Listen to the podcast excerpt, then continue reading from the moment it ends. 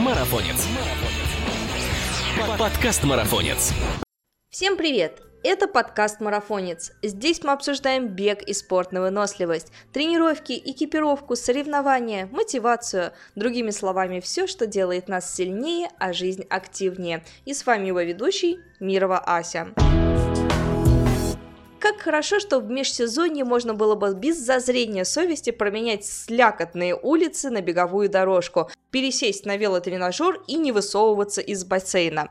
Последние вообще-то так э, и делают. Они, в принципе, вылезают из него очень редко. Это их отличает, в принципе, от бегунов в парках и велосипедистов. Они очень редко выплывают на открытую воду и совсем не барахтаются в сквериках в пруду. Казалось бы, пловцам с их аутдор-активностями приходится хуже. И, в общем-то, им это и не надо. Тренировать рельеф, навыки ориентирования, вроде бы это все для бегунов и велосипедистов. А вот и нет. Все это и умение ориентироваться на открытой воде, и правила поведения в толпе толкающихся на старте пловцов, и тестирование экипировки, а также закалка в, в определенных погодных условиях, все это поможет завершить плавательный этап в триатлоне или, скажем, финишировать на заплыве на открытой воде без моральных потерь и, главное, физических. Как подготовиться к открытой воде, имея только закрытые возможности, расскажет тренер и наш недавний гость Антон Лосев. Ток, привет еще раз. Привет, привет. Скажи, пожалуйста, какие вообще навыки я здесь перечислила так э, по своему опыту и из того, что предположила, а что еще нужно тренировать пловцу и, главное, зачем, и как это можно отработать в бассейне? Основные навыки для плавания на открытой воде для пловцов, особенно для новичков, это, соответственно, ориентир, да, ориентирование на, на открытой воде, это правильное дыхание, там чистота грибков и так далее. И, соответственно, это а, умение вести себя вот в стартовой толпе и драфтинг. То есть это такие, наверное, четыре основных вот элемента можно выделить. Скажи, пожалуйста, а как, например, имитируется течение, если мы берем в расчет только тренировки в бассейне? А, смотри, сам момент а, течения, он, наверное, не так, не так важен. Единственное, что мы можем сымитировать в бассейне, если это обычный бассейн, то мы можем попросить наших коллег-пловцов создать немножко такой бурлящий момент, чтобы появились какие-то волны, да, то есть такая искусственная имитация. Либо есть бассейны, endless pool называется, да, в которых создается само течение, но это немножко, наверное, другая тема. То есть вопрос течения здесь не играет самую главную роль. Очень интересно, как это остальные участники будут создавать это бурление. Попыталась представить это действо. Опишу картинку, да, как, как можно создать это бурление. То есть, условно говоря, стоит несколько человек с одной стороны, несколько человек с другой стороны, и они всеми возможными подручными материалами пытаются создать максимально волну, максимально помешать тебе, а ты в этот момент должен плыть.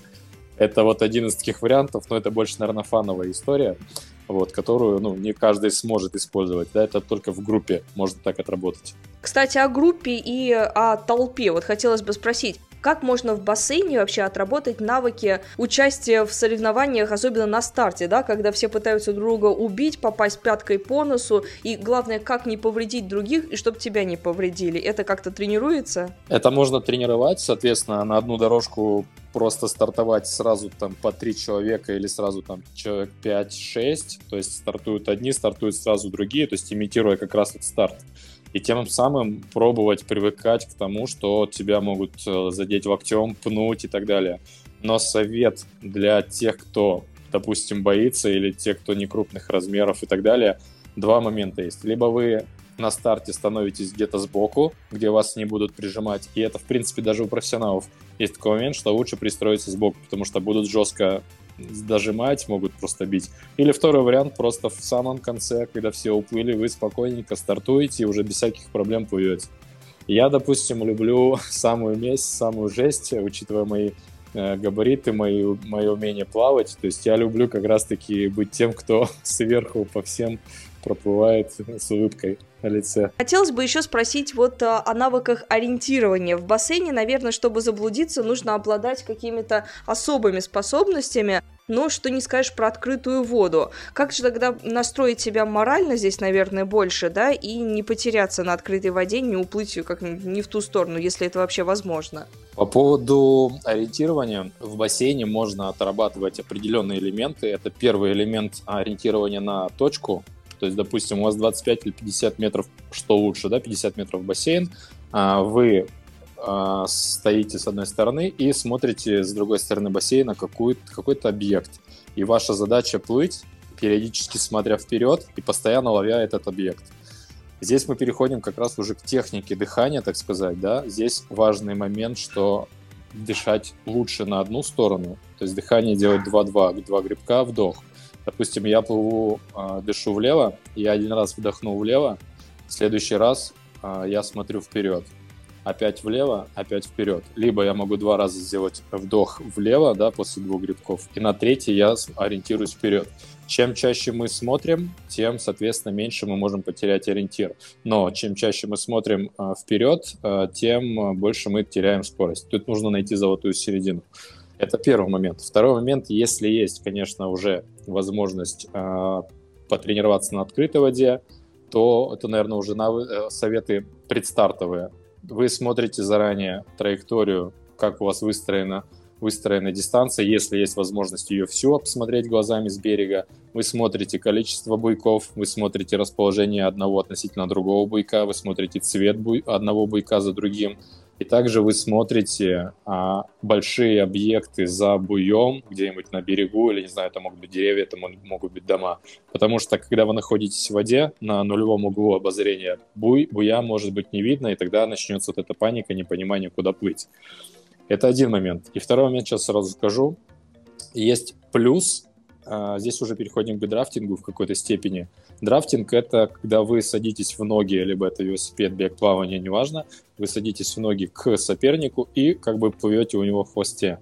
Если вы понимаете, что по темпу комфортен соперник, вы плывете за ним. Но здесь нужно понимать, что насколько он адекватно, ровно ориентируется, потому что если он будет криво плыть, и вы будете плыть за ним, соответственно, вы будете то же самое терять свои метры. Поэтому, если хорошие э, спортсмены, вы уверены, что вот он топ, и вы можете за ним держаться. Это будет очень круто. Во-первых, вы будете меньше тратить сил, во-вторых, вам не нужно будет вообще, а, в принципе, тратить время на ориентир вперед. Вы просто плывете у него в ногах и выигрышная позиция для вас. Слушай, я думаю, еще стоит поговорить о том, что надеть.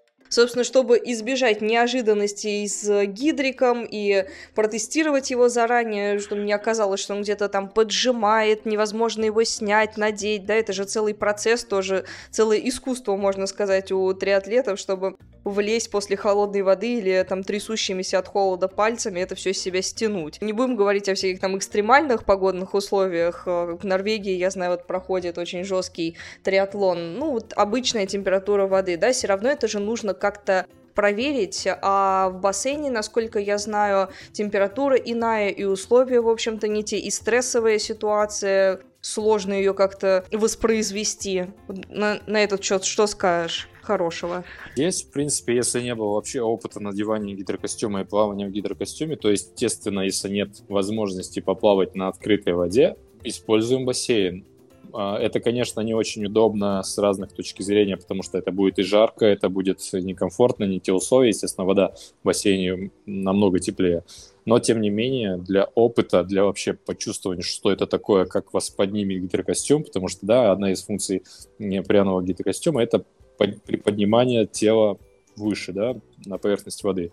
Соответственно, здесь вот такая только практика надеть, соответственно, вы получаете опыт, как его лучше правильнее надеть, чтобы он комфортно на вас сидел, ну и, в принципе, протестировать, что он сидит на вас комфортно, нет никаких-то проблем с пережатием или слишком свободно и так далее. И вы немножечко, немножечко, не переусердствуя, проплываете в бассейне, тренируя тем самым вот этот навык плавания именно в гидрокостюме. Если говорить уже конкретно о деталях, как его подбирать, э, где купить, какие размеры и так далее и тому подобное, какая толщина, э, форматы без рукавов с рукавами, это уже, соответственно, я думаю, нужно отдельно разбирать эту тему. Тоже очень интересная и полезная тема. Обязательно это возьму себе на заметку тогда. Думаю, мы с тобой еще не, не раз встретимся, разберем это все. Но сейчас меня интересует еще один вопрос касательно нашей с тобой темы. Все-таки выбираться на открытую воду иногда, может быть, делать такие вылазки куда-нибудь э, юга или реку все-таки нужно экспериментировать или можно обойтись теми примочками, теми методами, которые ты уже описал? А если мы говорим о, именно тех примочках и упражнениях, которые мы делаем в бассейне, и после этого сразу стартовать на открытой воде, то, конечно, будут сложности. Во-первых, это психологическая составляющая, это отсутствие опыта плавания на открытой воде, плюс это именно психология в плане того, что ты находишься в воде, она совсем другого цвета, там ничего не видно и так далее, может быть волна. То есть это все, конечно, лучше хотя бы один-три раза это минимум попробовать себя на открытой воде. Выехать с тренером, выехать с группой, выехать э, более с, э, с своими друзьями, которые уже на опыте.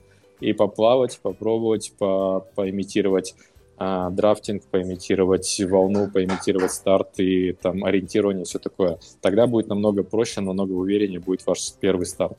Вот теперь, я думаю, пловцов мы полной мере подготовили и морально, и информативно. И теперь дело осталось за малым. Ну, там, тренировки, работа над собой и желание. Главное мы уже обсудили. Тебе огромное спасибо, неприлично полезно. А, я думаю, ребятам, нашим подписчикам обязательно это все пригодится. На деле, тем более, скоро стартует сезон, так что ребята уже будут подкованы в этом вопросе. Буду тебя вызывать тогда периодически еще. Ты, тем более, закинул уже удочку на новую тему, так что сам вляпался. Спасибо тебе, Антон, огромное за подкаст. Было очень интересно. Спасибо, рад с вами делиться. А я напоминаю, что чтобы узнать еще более полезную информацию и вообще как можно больше знаний в себя впитать от нашего журнала, обязательно подписывайтесь на нас на тех платформах, на которых вы нас слушаете. Ведь впереди еще столько всего интересного. Пока!